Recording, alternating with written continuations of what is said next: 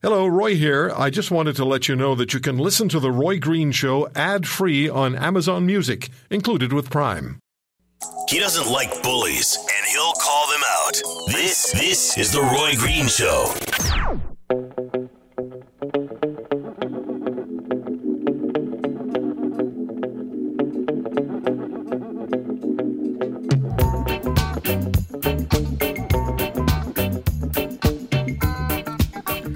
All right, let's quickly get to some calls on The Roy Green Show on the Corus Radio Network at 800 263 2428. The issue is legalizing marijuana. Will it happen during the first tenure of the Trudeau government? Should it happen? Is it going to turn young kids onto tobacco and maybe other points you want to raise? Drew's in Vancouver. Hey, Drew, go ahead, please. Thanks for the call. Yeah, thanks for taking my call, Roy. Uh, The one thing that I'm actually concerned about um, is uh, this. Recently, of course, Stats Canada uh, put out that survey where they asked users how much they were paying, and so I'm kind of concerned because we're supposed to be um, legalizing it. This is supposed to, you know, deal with the criminality and so forth. But from what I understood from that survey and what the government's saying, they want to uh, price per gram to be about ten dollars. But the Stats Canada thing showed that on average, most people are paying anywhere between five and seven, and they're only paying more than ten up in the Northwest Territories and the Yukon. So, if it's going to be legally more expensive, I don't understand. I, I can't. No, I get it. I get it. right? I get it. And the stuff that you buy on the streets is by necessity, if the pricing were smart, would by necessity continue to be more potent. And I don't understand how the government's supposed to regulate that because I, from what I what I understand, which is very little, um, it's really difficult to um, gauge the strength of the of it. So it's not it's not just going to be just as simple as you know putting a five percent on it like you do for beer. Um, so how are they going? Now, I don't know. I don't know about that either. It's the THC count, but I'd have to. I'd have to know what THC is. I mean, that's that's the uh, that's the, the substance that makes you want cookies. Drew, thank you for the call. Uh, there was a tweet. Let me just see this tweet really quickly here. Um, at Paul B. Now, what will this new law do when we cross the U.S. border? Don't have any with you.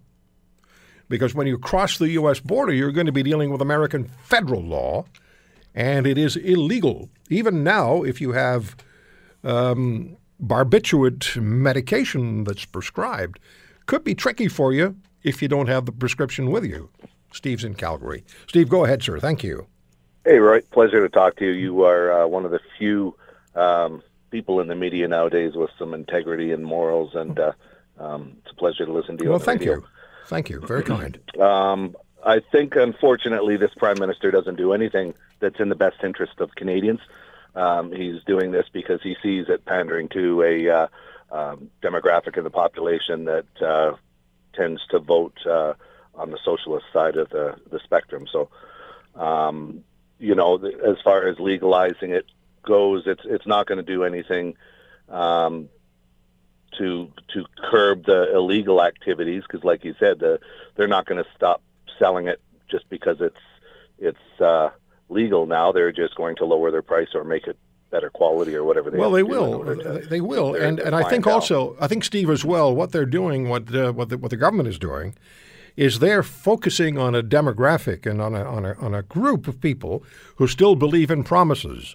It's kind of like Santa Claus, right? That's right. And Yeah, and they- they and they still believe that they're going to have the legalized marijuana anytime now, maybe by tomorrow. They don't realize the younger people, and I was just as inexperienced as they were a million years ago, they don't realize that they're just being led around by the nose.